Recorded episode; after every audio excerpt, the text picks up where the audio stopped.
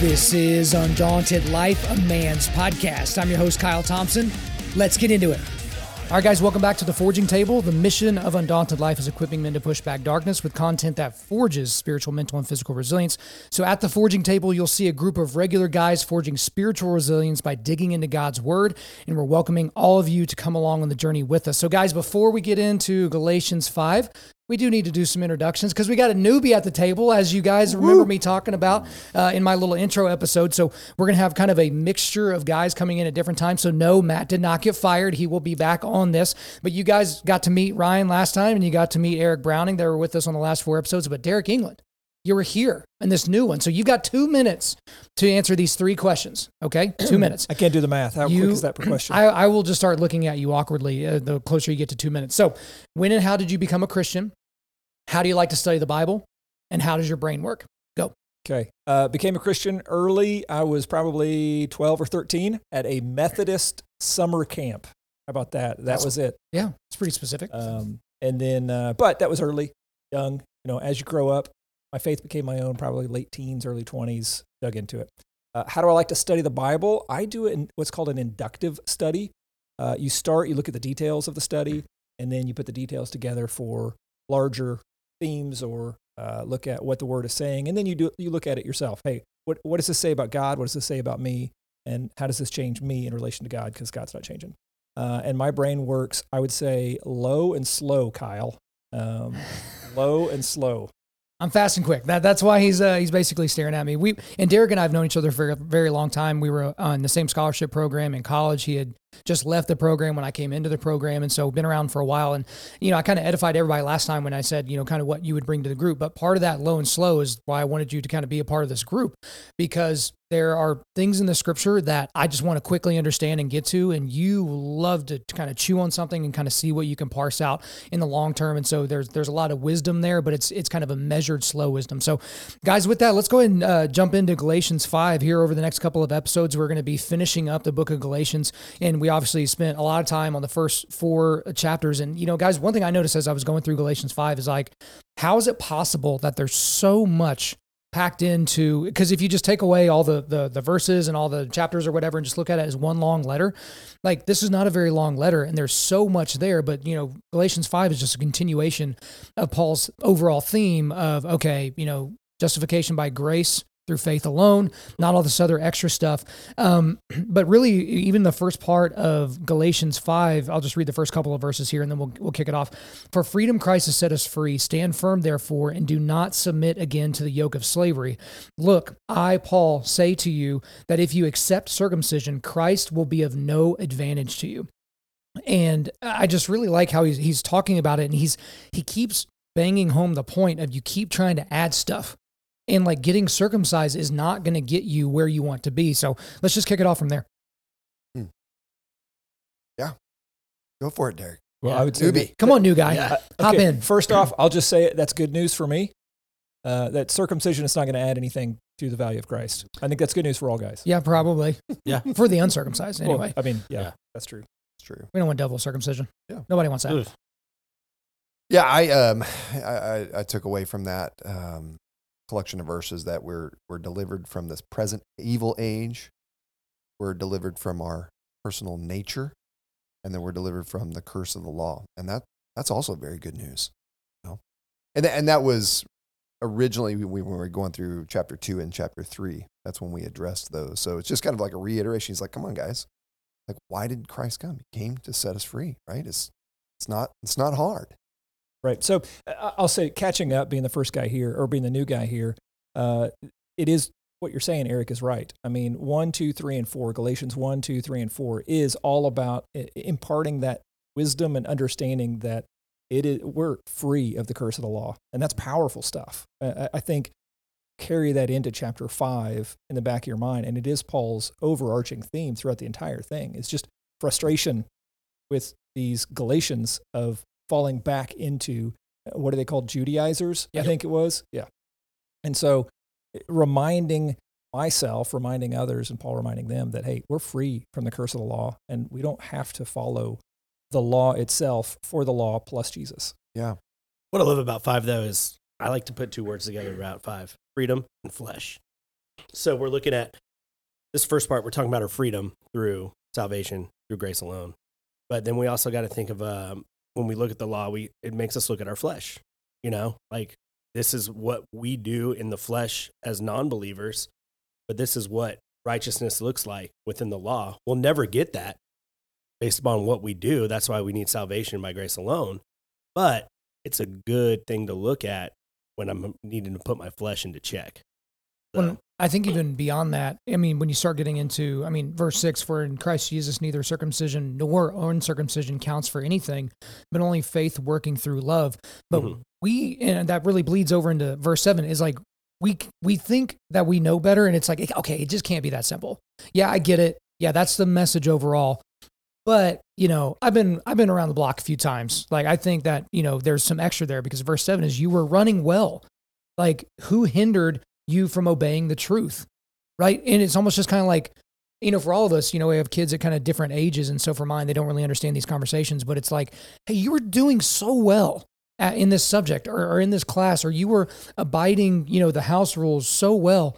What in the world happened? And then, you know, as parents, it's like, okay, there's probably some bad friend influences happening. Maybe there's a television show. Like I just, you know, found out, you know, Peppa Pig, you know, because you're trying to figure out what, you know, cartoons your kids are allowed to watch.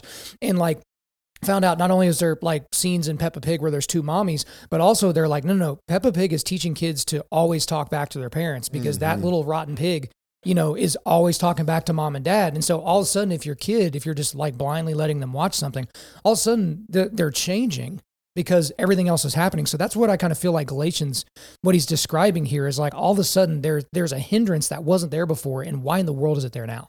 Yeah. So I'll add to that, Kyle. so um, vocationally, I help run a ministry, and we talk about family, and a lot of what we talk about is parenting as well. And, and something that we say in parenting, this is not an exact science, but it's a general concept, is that what determines how your children turn out is typically a third of their hardwiring. That's just personality. That's the Mm. way they're hardwired. Uh, Kyle, you've got two kids, two boys. I think you'll find as they get older, um, even though they came from the exact same situation, environment, their personalities will be, well, it could be. You can already tell that now. Right. really, really young. Yeah. So a third of it is wiring, a third of it is parenting. This is your input. This is Kelsey's input. This is our input into our kids' lives. And then the other third is what you were talking about. That's their peers and their experiences. And it, you can apply that here as Paul is, is talking about to the Galatians. Like, who did, you were running so well. Who hindered you? What happened? Mm. And so he has to come back and say, as a parent, you know, in, in I think it's chapter four that he talks about, hey, uh, the law was a tutor, right? A guardian, somebody who who taught us along the way. That's I see Paul as that parenting impact here, saying, "Whoa, whoa, time out, time out. I understand your personality. I'm serving as a parent to lead you and guide you, but where's the influence coming from? Who hindered? What happened? Right. do you, do you think as human beings are persuaded in the fact that, hey, I can actually do this and this is something I've done to kind of create my own salvation? You know, like, oh, if I go get circumcised, that's an act of showing that, you know, I'm obedient rather than just putting all of your love and faith into grace that Christ did on the cross. Well, it was a tradition, right? I mean, they were just following tradition. Yeah. Yeah. It's just fall into line. That's what we do. We've been doing it for a long time. I mean, well, I, go ahead. Yeah. I went through like a, a time of messianic Judaism. So, you know, like it was really cool kind of seeing how they do things. Uh, you know, they worshiped on Friday, uh, didn't do anything on Saturday, kind of observed the Sabbath. But it fell back into those tradi- traditions. But the great thing about it was it was faith alone, is what they believed. But they did want to fall into the traditions of the Jewish culture, which was interesting to look at. But they didn't make that the way to, to salvation.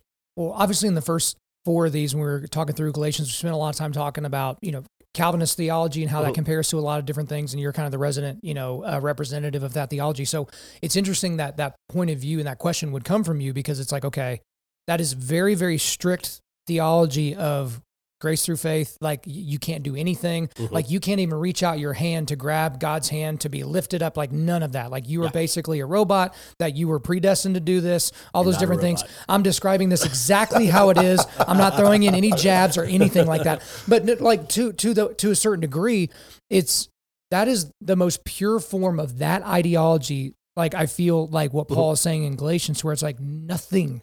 You Yeah. can't do anything because again, circumcision is not a nothing for for you know adult Yeah, males right. that are not Yeah, circumcised. right, exactly. Yeah, that's Yeah. something. And so if you're thinking to yourself like you've been on this planet for 35 years, and then all of a sudden you know this person's telling you, yeah, yeah, yeah, Jesus, but we also need to chop your pee pee, and it's like, wait a minute. But if you do that, and you're like, dude, I'm super good. Because like I did this as an adult, like look how dedicated I am. right. Like it's Well, a different level. And then look at, you know, the Arminian argument. It's like, okay, it's Jesus and let me give you my hand, Lord. You know, I'm going to grab your hand rather than no, I'm going to pull you out of the water. That's what that's what Christ did on the cross. He pulled us out of the water. You know, and so that's where it comes down to like what were these guys thinking? Was in their minds was this their way of grabbing onto the hand to get themselves circumcised? So are you are you thinking like this would be similar to some of our early, the early uh, not prophets? What am I trying to think of? Just uh, early church leaders and, and things where where they I mean some of them would make themselves eunuchs. You know they would they would take things way literally. They chop off their, their hand. I know, think what I think I think uh, Paul goes into that. No, he- he here. does. He Yeah, he's absolutely like, does. You might as So- well just castrate yourself. Yeah, Yeah. ver- so let's just, let's go into it. Verse 11 and 12 here. But if I, brothers, still preach circumcision, why am I still being persecuted? In that case, the offense of the cross has been removed. I wish those who unsettle you would emasculate themselves. And so the ESV, I don't really like that translation as much. It literally, the word is castrate. Like, you, why don't you go ahead and cra- castrate yourselves? Because that is going to remove all temptation and, and all issues that you could potentially have to go ahead and castrate. And it's an exclamation point. Yeah. Right. And so, like, that's the thing right there is like, I literally wrote in my little note Bible, big mad. Like, Yeah. he's big mad right now Yeah, because it's like, you know, because what is it? You know, it's better, uh, to, oh, gosh, I'd have a millstone tied around your neck and cast into the sea. Right, like, right, right, right. like, to that's big mad. children. Like that's big mad talking. So is this to where it's like, look, at this point in the letter, he's been talking about this, talking about this, talking about this, and then all of a sudden it's like, you know what? Go ahead and just castrate yourselves. Yeah. Like that would be better than for you to be misled by all, or to mislead all these other people. Like I, Yeah. I thought that was an incredible moment of showing like righteous anger, of course. Okay, so Ryan, back to your first question: oh, Is Oh, yeah. is this could this be or could circumcision be a- an act of these believers who want to participate in their faith? It's like Grace Plus. Right, grace plus, right? Yeah. What? How do you see that play out today? Do you see that play out today? Oh yeah, I see it all the time. Like what? How? How do you see that? You see it in legalism arguments in regards to, hey, I don't smoke, I don't drink, I don't cuss. And then you see it in moralist arguments, you know, I'm the church that's out there feeding the poor all the time. You know, uh, you need to go out there and do this or whatever social economic thing you want to go after. It's grace plus. You know, it's not like, hey, let's have, let's just talk about what Christ did on the cross. Let's talk about salvation. Let's talk about, let's what, let's, let's discuss salvation. Let's look at grace.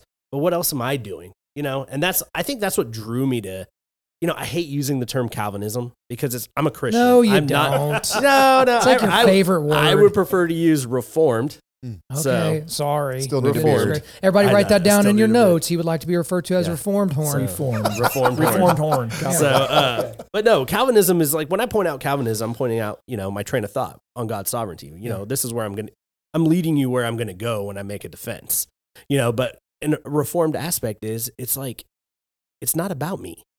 Like that's the problem with Christianity today is in even with the books and everything, it's about you. It's not about you.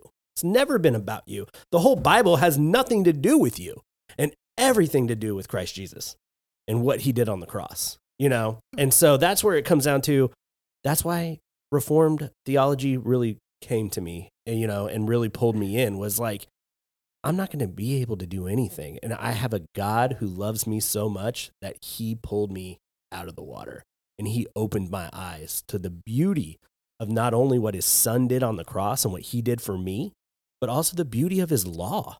You know, it's like, yeah, the law is bad. We, we- can get pharisaical with the law, but the law is there as a mirror for us to look at ourselves and know why we need a savior. And so it's a it's a double edged sword, and it's something that you know we as a church need to look at that that way instead of looking down on people and holding people up to the law. We don't hold people up to the law. You know what? I'm going to hold up to the law. I'm going to hold up my Christian brothers up to the law, and I'm going to use that to see what they're doing fruitfully.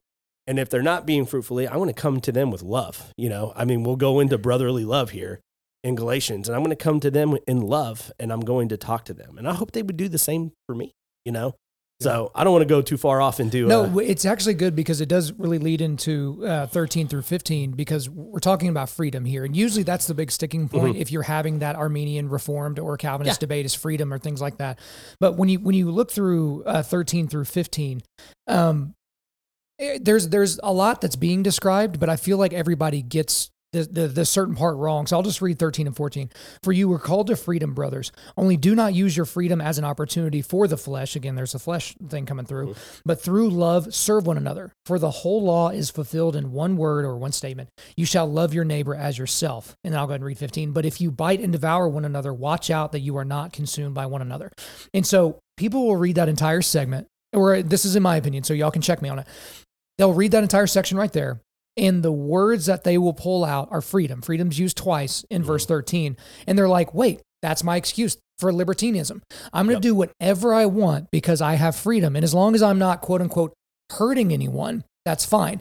And then you start getting into conversations about church hurt. You get into conversations about what is love actually, not the movie, but like what is love in, in the real, in most true sense. Um, was that the first rom com reference at the forging table? so I I'm thought it pretty was well sure. placed. Way, Yeah, way to good. go! I de- I've been planning that one for months, It so I'm sounded glad we got that in. Yeah.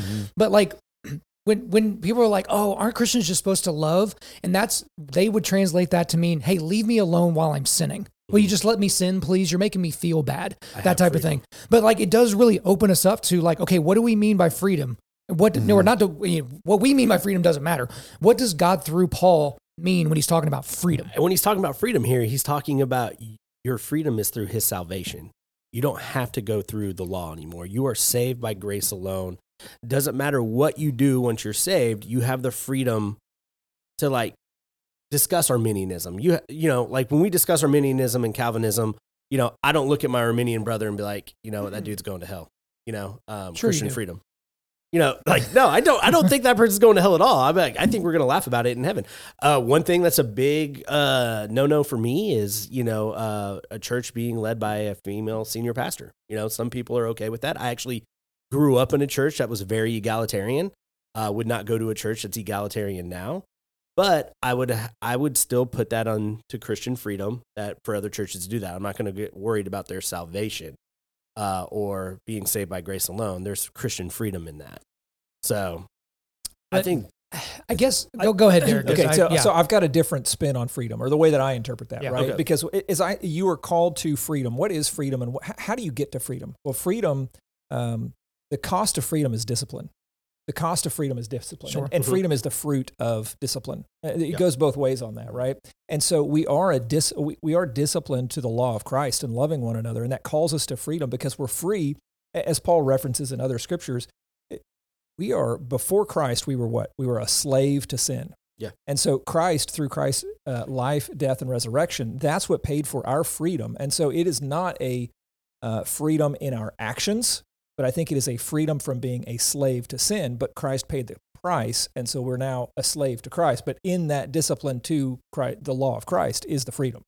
That's how I interpret yeah, it, right? uh, but in, you're in Christ, and so you should have the Holy Spirit, and it should be then the Holy Spirit that's leading and guiding, right? So, Mhm. so it's less about having to try to obey laws; it's more about living within the love. No, I'm not getting, I'm not going too far on that, but living within that love that He provides, and the um and and and the guidance and the you know the wisdom and all of that. That does that make sense? Oh, I, I'm, I'm with you. Yeah. And the other I- thing I- too is cultural differences. You know, we're talking to you know Galatia here. You know, I'm sure there are cultural differences, the differences in in the in than in Ephesus or than the Romans, and so you know, I I think we're talking about cultural difference between you know the Jewish people and the people of Galatia. You know, so you have freedom in your cultural references in regards to the law. So like they probably didn't get circumcised, you know? Um, and so they don't need to get circumcised, even though that's a Jewish tradition. So to be a believer. And so I think that's where they kind of open up on Christian freedom as well. Yeah, and I think like I don't have a I don't have a sign in my living room that says please do not spit on the floor. Right. Right? Yeah. It's not there. It's because it's implied that I'm not going to do that. I love my house. I respect my Mhm. house. you know. So um, I think that's part of it. You know, is when we become believers, it's, it's not like we need to have. We do have. There are rules. There are laws that make sense, but we are we're obeying them because of and out of love. That makes sense. Uh, right. Yeah. And, and let me add to that. When I say discipline, I do not mean discipline to Mosaic law. That's not what I'm, I'm, Mhm. I'm referencing more to towards the discipline of the Holy Spirit that lives in us, that's moving us and growing us uh, um, towards sanctification, Yep. right? It's because we love the Lord and we love Christ and we love one another that we Mhm. will hey, discipline our bodies. I mean, Paul talks about discipline his body, disciplining his body so he is not like one boxing at the air, right? Mhm. I mean, Mhm. not not here in in Galatians, but he references that somewhere else, and so that is what we're to do. We we Kyle, this is why I love Undaunted, is because you are not leading men to become Christians or to lead a deeper Christian life so that they can have complete and total freedom and just still go do what they, they want, right? No, you're Mm. leading men to that so that they can push back darkness, but that is spiritually, mentally, and physically. And all three of those things take discipline, and they take disciplines so that they can have the freedom to go push back darkness. Right. And that that's exactly the point is you have freedom to do those things. Just because you have the freedom to do it does not mean you are equipped to do it. And so that's why we talk about equipping men to push back darkness.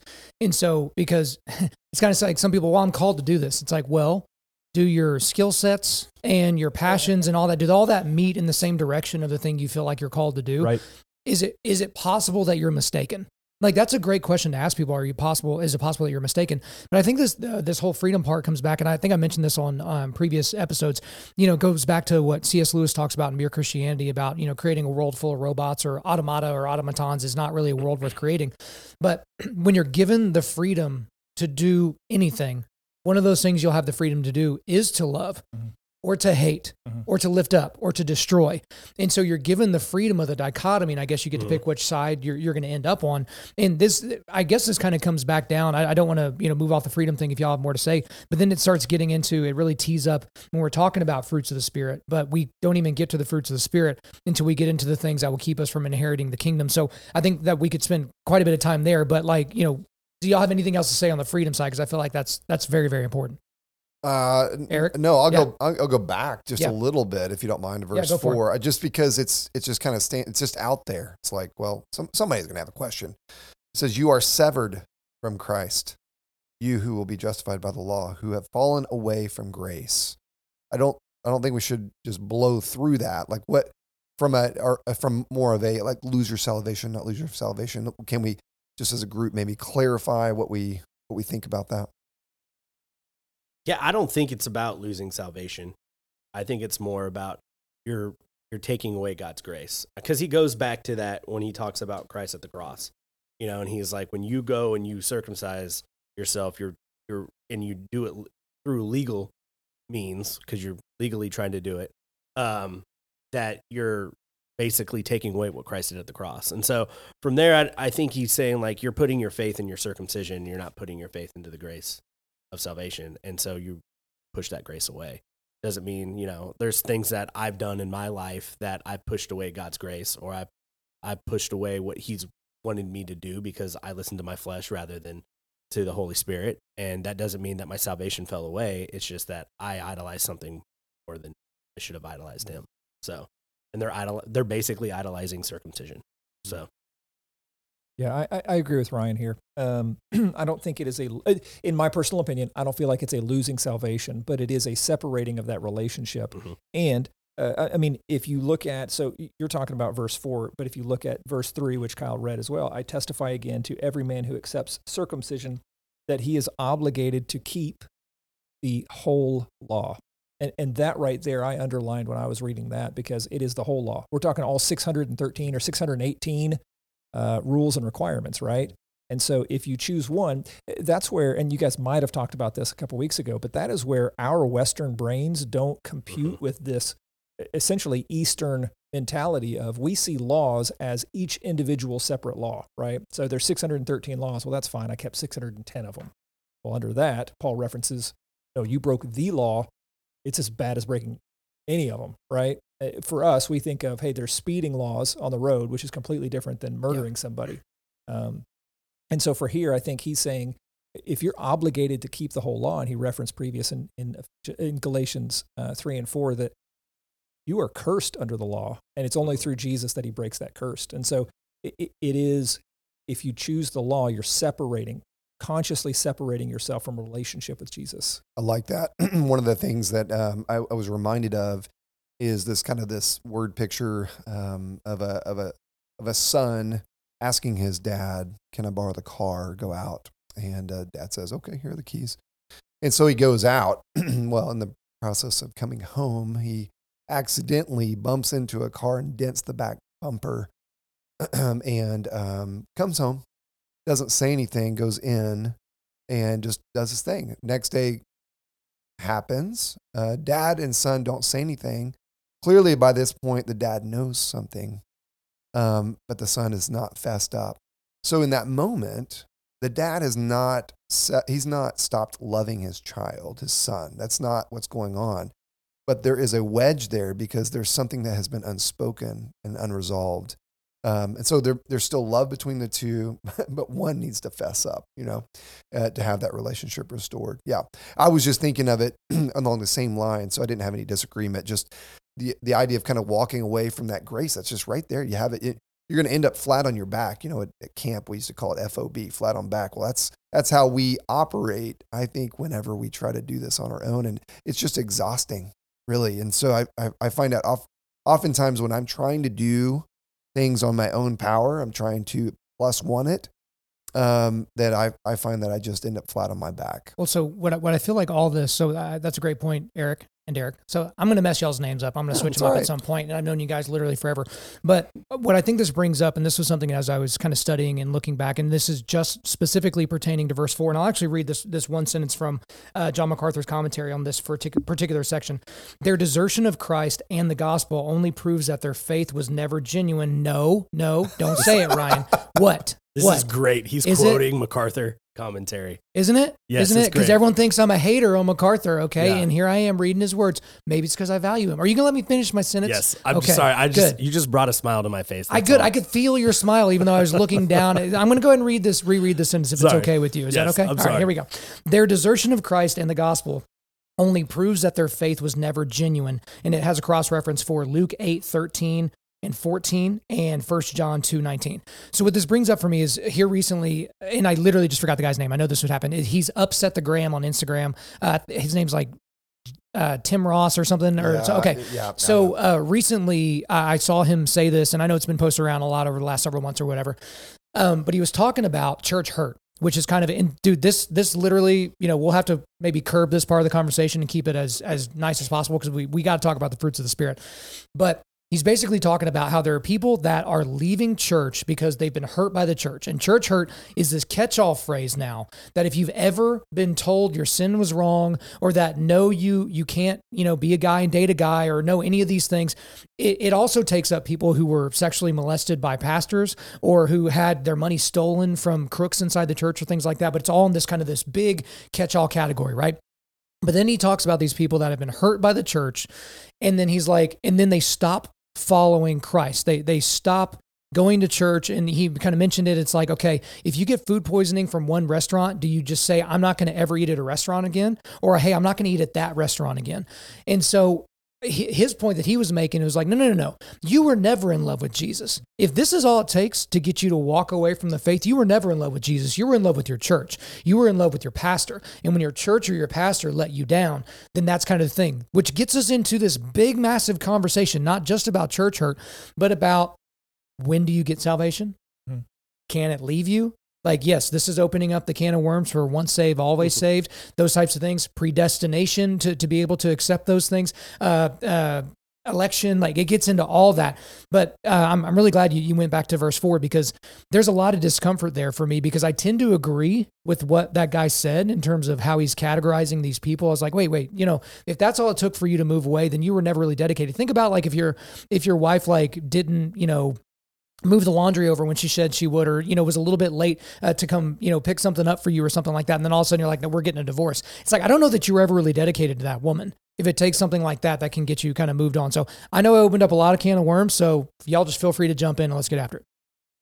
Everybody's Everybody looked at Ryan. Why Yeah, did everybody right. look at Ryan? Everybody's like, Ryan, Ryan, go do you have for it, buddy. something Like to he say? said, election, predestination. You know what we're gonna do? I'm gonna make you wait. We're gonna make you marinate on those things, and we're let I the would other like to guys chat. marinate, yeah. Okay, you Let marinate me a little marinate. bit. So, so Derek or Eric, like hop in here because, dude, there's a lot there wrapped up in I, that. yeah, I'll give you just uh, my two cents. Uh, it's neither one side or the other, but um, you know, one of the things we've uh, that that I kind of uh, that I would that I've learned and grown up kind of believing is, you know, when when Satan loses someone. Okay, so I'm already jumping onto one side. When Satan loses someone permanently, then um, his job then shifts from not trying to prevent him from gaining salvation, but then ruining his life so that he's not an influence to anyone else. Right, to make him worthless. yeah. So that so then when when I see that and, and as you say that, I, I do look at that possibility of they walked away, Satan had his way with them and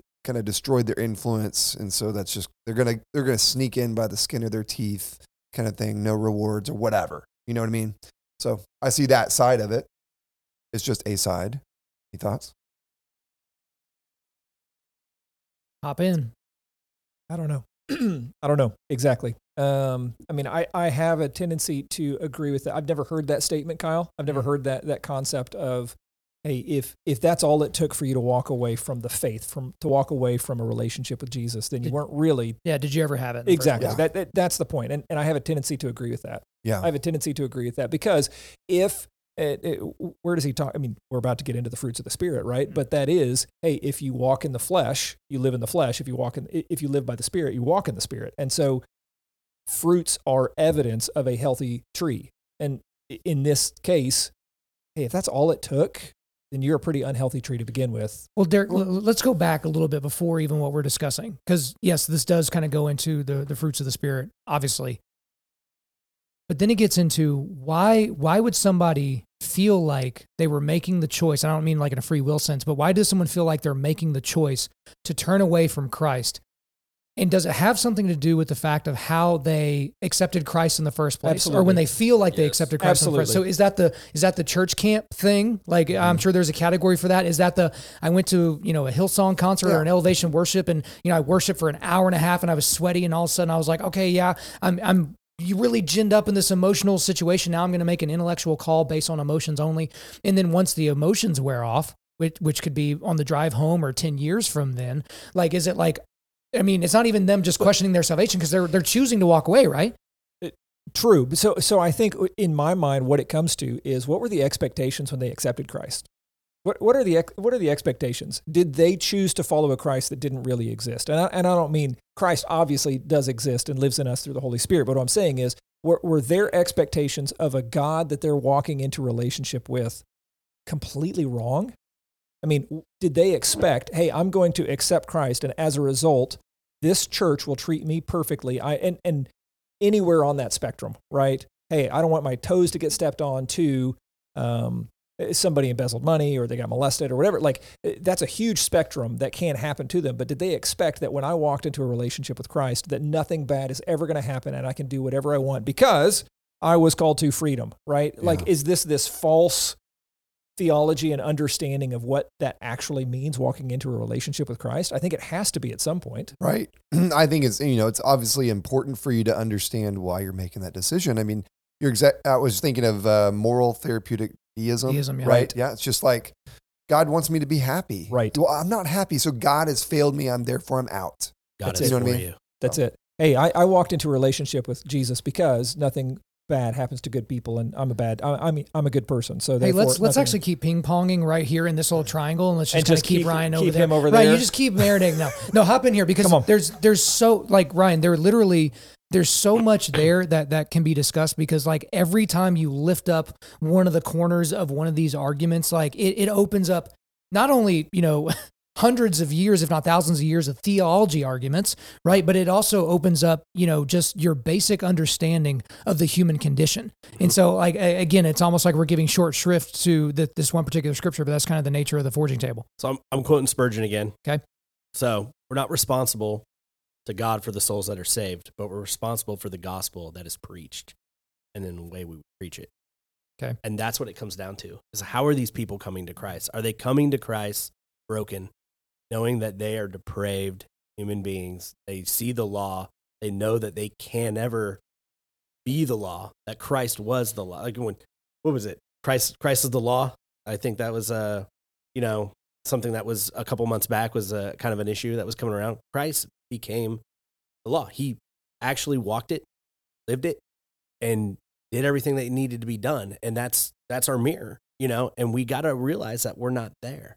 You know, we never will be. That's why he's here. And so when people come to Christ based upon prosperity gospel, you know, like, oh, I want I want to be out of debt, you know, or I want to be um I want to have money, I want to have the McMansion, or they come to Christ for healing. Oh, well, I feel like if I come to Christ, you know, all this sickness in me is going to go away. Well, what happens when you don't make that money and you don't have that healing? You never died to self because it's all about me again. It's not about Christ. If it was about Christ, you wouldn't walk away from that. But from the time that you believed, it was about me. And so then it comes down to the salvation talk. Like I will always say, you know, you, you never had it, you know, but that's not my job. You know, my job isn't to go look at Kyle and go look at Eric and look at Derek and just be like, you know what, I wonder about their salvation. You know, I'm gonna go and check your fruits all the time. That's that's not me. I've you got know? a checklist. Really, I've got I've got a checklist. Mm-hmm. You got a And so, checklist yeah, of no, fruits? I'm kidding. Yeah. Yeah. no. yeah. And so that's the thing is like, I'm going to take you from your word, but I'm also going to watch your actions. It's the same thing you're going to do when, when it comes to leaders within your church in your area. But there is church hurt out there. I mean, I've gone through church hurt. I mean, Yeah, I didn't. I didn't mean to dismiss. I was fairly Yeah. dismissive in how I described it, but yeah, yeah, right. there's church hurt out there. You know, um, I, I went to a church, you know, you, no one ever wants to hear this isn't the place for you. You know, like if, if I'm wrong where I'm wrong, why don't you show me in the Bible where I'm wrong?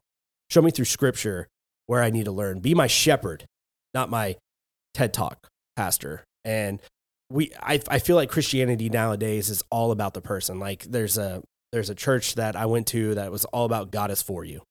God is for you. But that's it. That's all they say is God is for you. Um, and it's like, what is God for? it makes you the point. Yeah, makes you the purpose. I'm like, you know what? You know what God's for? God's for you to repent and believe. You know, that's what God is. well, and that's God's God's, you. for His glory, and He is glorified Yeah. when you repent and when you die to self. Yeah. Yeah, And so that's that's again. I, I think you said it. You know, uh, maybe a half hour ago when you're talking about, hey, the Bible's not about us. It's not the point. It goes back to whenever Matt Chandler went in and burned the house down at Elevation Church when he's like, "You're not David." Mm-hmm. Yeah. The story of David and Goliath is not about you and your struggles. Your struggles are not Goliath. You are not David. And he just said it. He's like, "Hey, if you were the one throwing the stone, you would have missed." Yeah. Well, I've got three stones. You would have missed every time. it Like, was about but David's faith. but if if it's all about if if God is for us, who can be against us? Yes, Yeah. I- it is truth, and it is really fun to sing, and it's very uplifting. But again, it takes us away from what I what I think you're getting at, which is the authenticity of the message to begin with, because it's that's where I guess I, I struggle with seeker sensitive churches, where they're they're doing everything they can to lower the barriers of entry. Which is good in and of itself in terms of getting people in the door, but you can't dilute the gospel, right? So great. Yeah. You know, if you want to play secular music in the parking lot, if you want to serve everybody's favorite coffee and all that to get them in the door, like I have no problems with that. But are you diluting the gospel? Are you also diluting the very next step, which is uh, baptism, discipleship, like all those different things that should be expected? Because discipleship doesn't come in a thank you for coming to Jesus welcome packet that you take home with you that's got some worship music in it and, you know, a stiff version of the Bible. Well, it comes down to I think the biggest problem in church today is pragmatism. It's like, well, this is working. Let's keep doing it. You know, and it's like, yeah, you may be getting people through the door, but how many are authentically coming to Christ? You know, if you've got so much church hurt that you you came to somebody about their sin and they got so hurt that they're like, I can't come to this church anymore. They don't accept me for me. It's like, no, you know, we accept you as a believer who is like minded to us, who says, I repent of my sin and my flesh and I'm coming to Christ. You know, and if you're not if you're not doing that, you're not living out these fruits, you know, like what's the point? What's the point of being a part of this community? You know? Well, that's the other point. There is no such thing as community because how many modern churches don't actually have membership? Oh, like Oh, I remember yeah. there was a church like- here in my community that's like, and you know, we ended up not going there for a myriad of different reasons. But whenever we went there and visited one one Sunday, they were like, "We are wiping the church scrolls clean. We are starting over because we want membership to mean something." And they didn't really have the processes in place to actually make it mean something. But the the the sentiment was correct to where it's just like you can go to you know any you know whatever mega church around, and you can just be a person that goes in, but there's no requirements for membership. Like that's one thing you know. And I talk about Joby Martin and uh, Church Eleven Twenty Two down in Florida a lot because he basically tells people like, hey, if you don't go on a mission trip within the first three years here, I need your seat. Yeah. Because it's like Jesus' ministry was three years long. Okay. So if you're just coming here to absorb stuff, if you're just going to come in here to sponge off of my sermons or sponge off the music or sponge off of some of the facilities or different things that we do, that, that's not the whole point. That's not the point, sir. It's like, hey, I need your seat. And a lot of people, you're going to get some mean emails when you Yeah. send that to people. You know what I mean? But it's like, it's setting a standard, but we don't even have a standard of membership in, in most modern churches anymore because that's requiring too much of people. Right? It's like, oh, that's that's a little bit obtrusive. You're telling somebody like, hey, mm-hmm. I, I I need you to do more than what you're doing, not like in the Judaizer sense, but just like, no, no, no. If, if church is going to be a meaningful thing, if you're going to be part of this ecclesia, like you're going to be part of this ecclesia. You're not just going to pop in when it's convenient for you and when you, you don't have a lake weekend or football tickets or something like that. I want non-believers to pop in and soak it in. I don't want people who are already believers coming in just soaking it up and not and not adding to the community. You know, I that's I, I mean, even if you are a believer, I'm I'm hard pressed to find a believer who doesn't want to get into their community and into their church and do something. I mean, like it's just a fruit. You know, that's a fruit to look at. Right. You know, it's like, man, I, I love the church that we go to. I want to do whatever I can to be a part of that church. I want to sacrifice where I need to to be a part of this church because I love what it's doing. I love the, uh, I love what God's doing in that church and seeing people come to Christ through them. So, Right. um, you know, I, I, I just feel like you know you're right on the church membership part. I mean, where everybody's moving away from that. I've I've been on this group on you know Facebook that's a bunch of pastors, and you have some pastors who are sending out emails, you know, to church members who haven't shown up, who are part of the community. And, you know, there's a lot of excuses going around and they're trying to be loving and they're trying to figure that out. But then I had other pastors chastising him, chastising him like, this whole membership thing is, is ridiculous. You know, like, you don't know what they're going through, blah, blah, blah, blah, blah. And it's just like, come on, man, lift this guy up. He's trying to hold to scripture, you know, but it's not pragmatic anymore. Well, and standards are really, really offensive. Derek, I'm going to let you hop in and get the last word on this section because we do need to move on to Okay, fruits of got spirit. it. Two, two things. One, uh, Ryan, if I hear you, and Kyle, what, you're, what I hear you say is number one, can you truly accept Christ without understanding your own sin, without looking in the mirror? That's I think that's the point that you're Yeah, making, you right? can't. Yeah, it's mean, impossible. It's impossible. And so number two, what do we do about that? As men around this table, as men in our communities, in our churches, in our society, whatever it is, what do we do about that? Well, I'll I'll give you a thought, um, uh, two thoughts. Um, number number one, I was putting my little girl down to, to sleep several months ago, and she said uh, we were praying and talking, and I s uh, she leaned over, she goes, "I love Jesus," and I was like, "Oh, that's real sweet, sweetheart," and I, I and I you know it touched me, and then I was like, "Do you know why Jesus came?" Um, and she was kind of blank and silent, and I was like.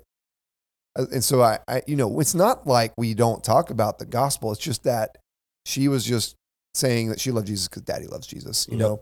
Yep. And so it just prompted me. I was like, you know what? We just, when we pray, I need to be working in some gospel messages into our prayers and, Right. and things like that because she needs to understand it. And she doesn't need to just have some social pressure from dad and mom or the 30 people that go down front at some camp in about in the next two or three, four years and feel compelled that she needs to make the decision because all of her friends are down there. Um, she needs to understand. And, and really, you know, I was looking through here at, um, at the verses and I had some notes here.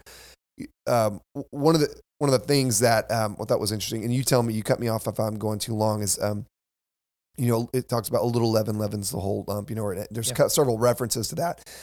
the gospel is not meant to be watered down. It's not meant to be palatable. It's meant to to expose our sin, right, and then Mhm. lead us to salvation. And so we know that um, that godly sorrow produces re- repentance, leading to salvation. And so um, I, I think that's really important. You, what you said is cor- correct. You cannot, unless you understand where you are in relationship to the Lord God, then there's no way you can become saved.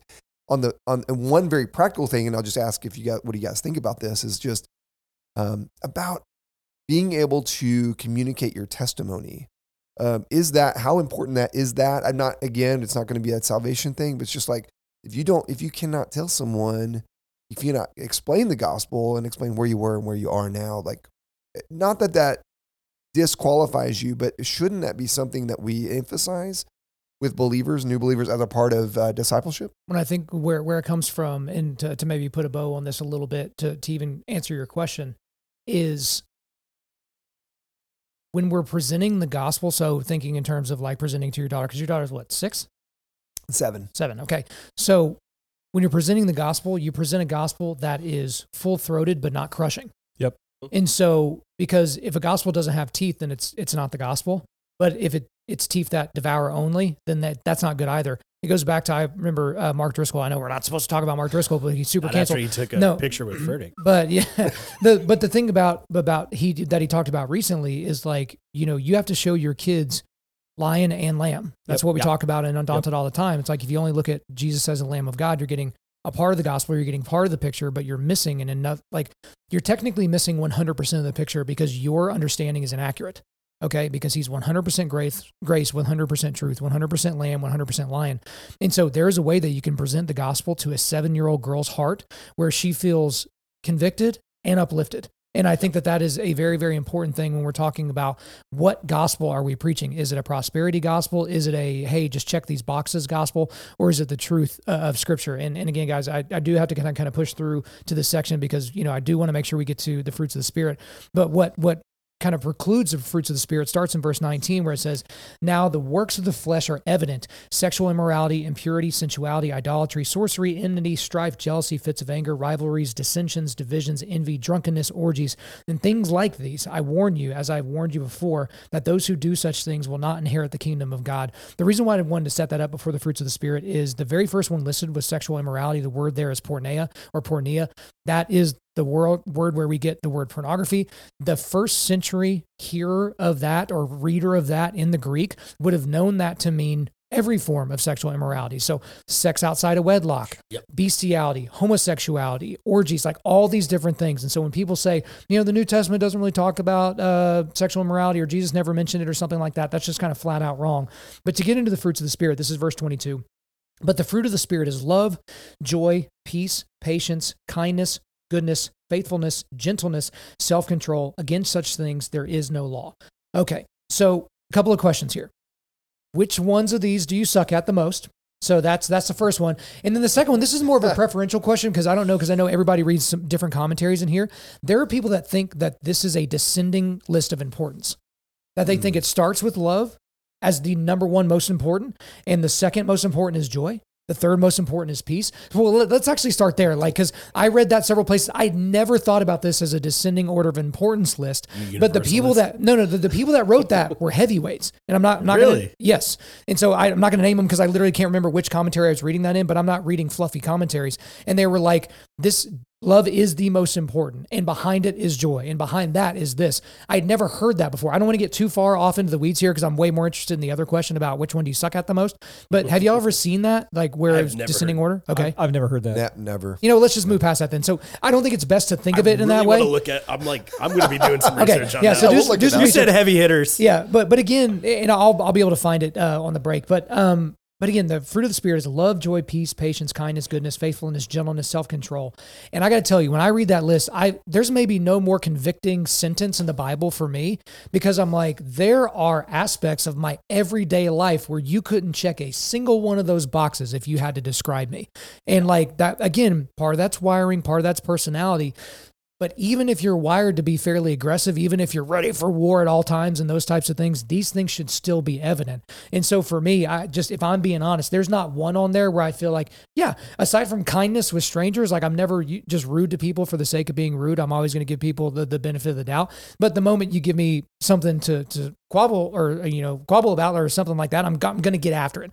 So, but for you guys, what do you think?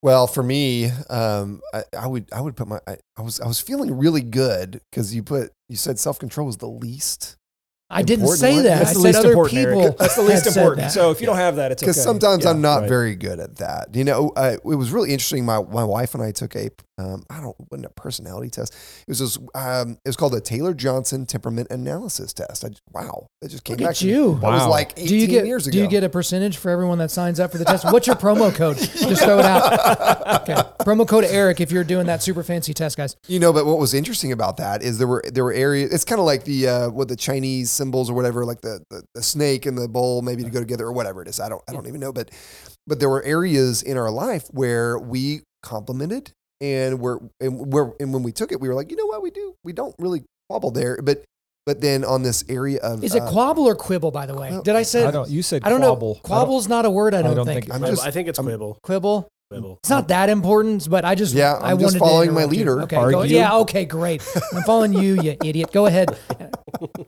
but That but, wasn't very loving. No, I was or talking about me. I was Yeah, talking to me. I'm the idiot here. Okay, can we just move on? We don't have to make this a big point, guys. Yeah, or I'll just keep no. saying it. yeah, no, it's No, good. no, I, you're I just I- Stop quabbling. I, I found that um, what where Lauren and I tended to have an issue was on um, just any kind of like if, if there was anger, then we went from just a little bit of anger to boom, Mm. like a lot of anger. Like there wasn't a whole lot of in between, and so we had to work really hard on trying to tame that down because that that's an area where you get me riled up, man. I I don't I don't have very good self control, especially with someone that's that can get very angry. You don't really have gears I'm either. looking at you. Yeah. Yeah, well, okay, that's funny as you're describing it because I'm like I've never seen you angry, but like that's the thing is some people like that. There- There's no gears. So like for me, I'm in Right. I'm in neutral in the you know, or I'm in park in the garage, or I'm on, in sixth gear driving through the neighborhood. Mhm. Like it's just it's chaos.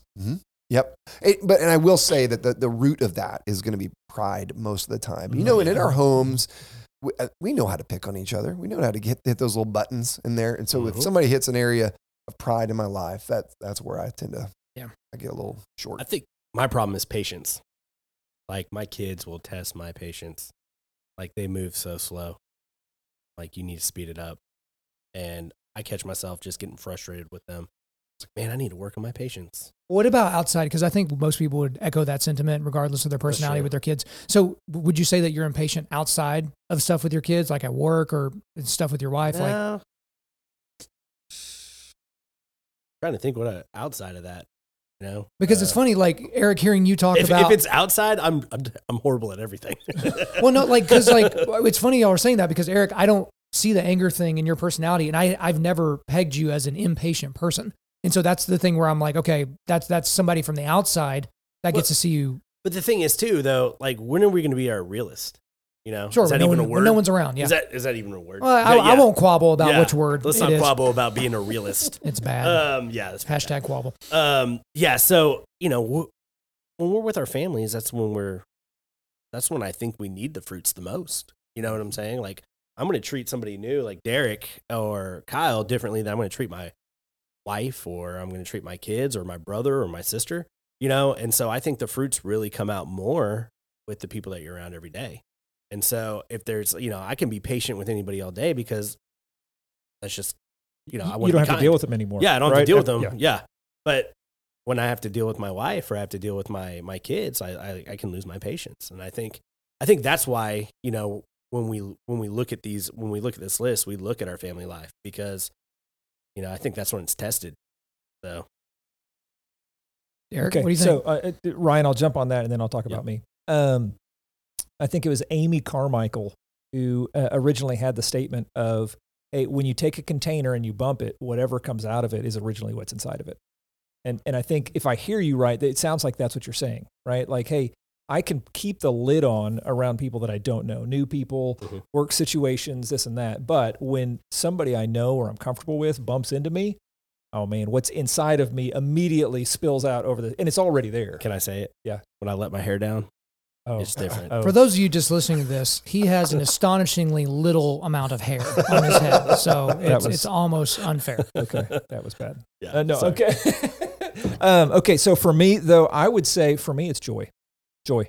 Um, I, I I'm not an overly joyful person. Um, I grew up in a house that, um, as an old now that I'm older, looking back, it was kind of negative. Like all the perspectives in the home were complaining or negative, and so it, the fact that I made it out without an overly negative perspective was kind of is is impressive.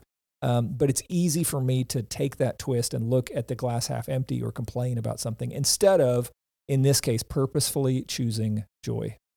Okay, so it's funny you say choose joy because that is one of my wife's favorite like statements, and it's one of the most annoying statements in the world to a guy Bingo. like me, to where it's just Mhm. like choose choose what. Someone's like joy, and it's like, what does that mean though? What does like, because does joy mean contentment? Does it mean uh, perseverance uh, in the face of negative circumstances? Is it resilience? Like, so what is joy? And I, I don't mean that like, uh, you know, philosophically necessarily. Go, go I like Ryan. what you said though. I think joy is um, being content. Like find joy. Is that how you're you at. meant it, Derek? I, I don't know if I meant content. I meant more thankfulness or gracious. That- I mean, Um, that's another Uh, because it. I, I think about I think in scripture when it talks about through praise and thanksgiving we approach heavenly gates, right? I mean, it without thankfulness and looking at what God's done for us. Here's a question I had another men's group, right? Is if Jesus never did another thing for me the rest of my life, could I be thankful?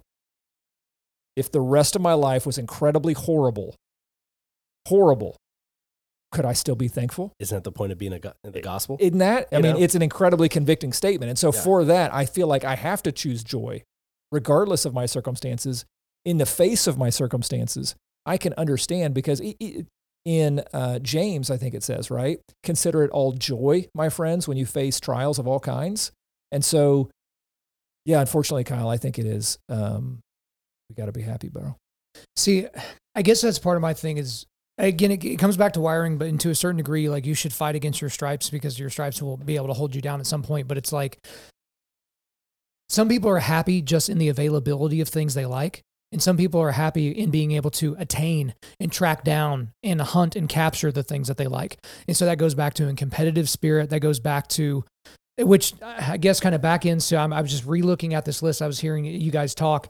And of all of these, um, it's the gentleness piece. I know that's a shock to you guys. It's going to be the gentleness piece. wait this is for you yeah, this is this is for me. oh yeah, i had no idea yeah, no idea. Um, but that's the piece that it would be easy for people to say, okay, that is just an outpouring of stuff that's already in there, already in you. Where does that aggressiveness come from? Where does that whatever? But you know, Eric, when you and I were doing some Bible study stuff years ago, you were talking about William Farel and how he's just like this hyper aggressive Mm. church father, and like he was just an absolute gangster. And the thing about it is, is this goes back to a story, and then, and then we'll likely uh, have to wrap up after with some final thoughts from you guys. But there was a guy, I don't think I've talked about this before. If I have, go ahead and stop me. But there was a, a guy who I respected more than anybody else. He was like my main business mentor. Always went to him with, you know, leadership and management advice that I wanted and things like that. A, a local guy here. And one day I came in into his office and we had a meeting and he was like so jazzed up uh, by the meeting and everything that happened. But then the next time we met, like a month later, he was less jazzed up and I couldn't really perceive why. And then the next time we met, he kind of explained to me what had happened the last two times he and I had met. He goes, Kyle, a couple of months ago, you were in here and you got me so energized and so revved up and so like ready to go. Like I was ready to run through a brick wall. And you were the same the next time we met. And it was exhausting to me, like that level of intensity and aggression and all that. And he goes, You know what? When I walk into a room, I always calm the temperature down. Like that's my style. And he basically said, Kyle, you need to try to do that. Like you need to try to be that person. And at the time, I'm young. Like I'm in my probably mid 20s, and I'm like, oh my gosh, this is maybe the smartest person in, in all of business. And this is one of my mentors. And he's like, basically, you need to you need to be more like me. And it took me years before I realized, like, no, oh. like God didn't mm-hmm. make me like you. Like I'm not the guy that comes into the room and makes everyone feel comfortable. I'm the guy that comes in the room and makes everybody feel challenged. And that's not always great for everybody. And I certainly don't do that perfectly. But can you imagine if I tried to change who I was? Like if I if I was, you know, a, zebra that all of a sudden tried to be a fish, it's like, no, like I wasn't made for that environment. I wasn't made to do that. I was made to be really good at being a zebra or something like that. And so I guess that's kind of that kind of goes into this as well. That is not an excuse, you guys, to look at this list and see the thing that you're the worst at and be like, wow, that's just who I am. God made me this way. But at the same time, like your wiring is there for a positive purpose for his glory. Go. Absolutely. And I think that there's a time and a place, right? Like, I don't think that Paul reads this list and says love, joy, peace, patience, kindness, goodness, faithfulness, gentleness, and self control. So, Kyle, when you go into jujitsu, I want you to be loving, joyful, peaceful, patient, kind, good, faithful, gentle. And you know what I mean? I Definitely think that there's a Yeah. there's a time and a place. If you're mm-hmm. talking about gentleness, But with your young boys, can you be gentle? Yes, you can. With your wife, can you be gentle when the time it, it, when it's time for that? And I think yes, you can. And so therein is a fruit of the spirit in its appropriate time. I mean, Psalm 1 1 talks about a tree planted by uh, rivers of water who produces fruit in its own season. And so this is fruit and it produces fruit in its season. So you're not going to produce all of these all the time. I think that's an unreasonable expectation. And to your point, hey, just because maybe joy is one that I struggle with doesn't mean I'm never going to produce joy. And it doesn't mean I have to be joyful all the time in each season. One, it's a tool that can be deployed in, in the correct situation. And Yes. so that's like, you know, and uh, when, when I was talking about Mark Driscoll, he was talking about uh, one of the things that will help natural lions learn how to be more like lambs is when they have daughters. And so like all of you guys have daughters, I only have sons. And so so that's a little bit different, but that's kind of one of those things as well. It's like you learn, but he also talked about like if you are a natural lamb and you're incapable of being the lion, that is just as dangerous mm-hmm. because there are going to be lions that are going to come from your, for your daughter and you're not going to be able to fend them off. And society is going to tell you that's a good thing because, you know, if you're more like a lion, like that's toxic and you don't want to be that guy. But there's nothing virtuous about a weak man that is incapable of being a lion. And, and that gets off into a bunch of other things. But guys, this has been a great discussion, but we're going to have to leave it there. I know there's more to be said, but guys, I want to make sure that you come back next Sunday where we are going to dig into Galatians 6. And if uh, there was anything that we left on the table, we may bring that up when we get into the discussion of, of Galatians 6. But make sure you guys read Galatians 6 so you're prepared to hop in with us next week. But before we let you go, we are going to do a quick resilience boost. At Undaunted Life, our mission is equipping men to push back darkness with content that forges spiritual, mental, and physical resilience. So the one link I've got for you today is our donation link. Guys, if you like stuff like the forging table, if you like the stuff that we do with the rest of the podcast, we cannot pull this off without you guys. We are mainly ran by donations in this ministry, so we, need you guys to partner with us. Thank you guys for listening to this episode. Wherever you're listening to this, please subscribe, rate, and leave us a positive five star review. If you want me to come speak live at your event or on your podcast, just shoot me an email to info at undaunted.life. That's I-N-F-O at undaunted.life. Follow us on Instagram and like us on Facebook and check out our website for everything else, including how to donate to keep more content like this coming your way. Just go to www.undaunted.life. And as always, we want thank the band August Burns Red for allowing us to use their music for our content. The music on this podcast is our song Cutting the Ties, which is off their 10th anniversary re recording of their album Leveler. The links are in the description. I'm your host, Kyle Thompson. Remember, keep pushing back darkness, keep forging spiritual, mental, and physical resilience, keep seeking the Lion of Judah.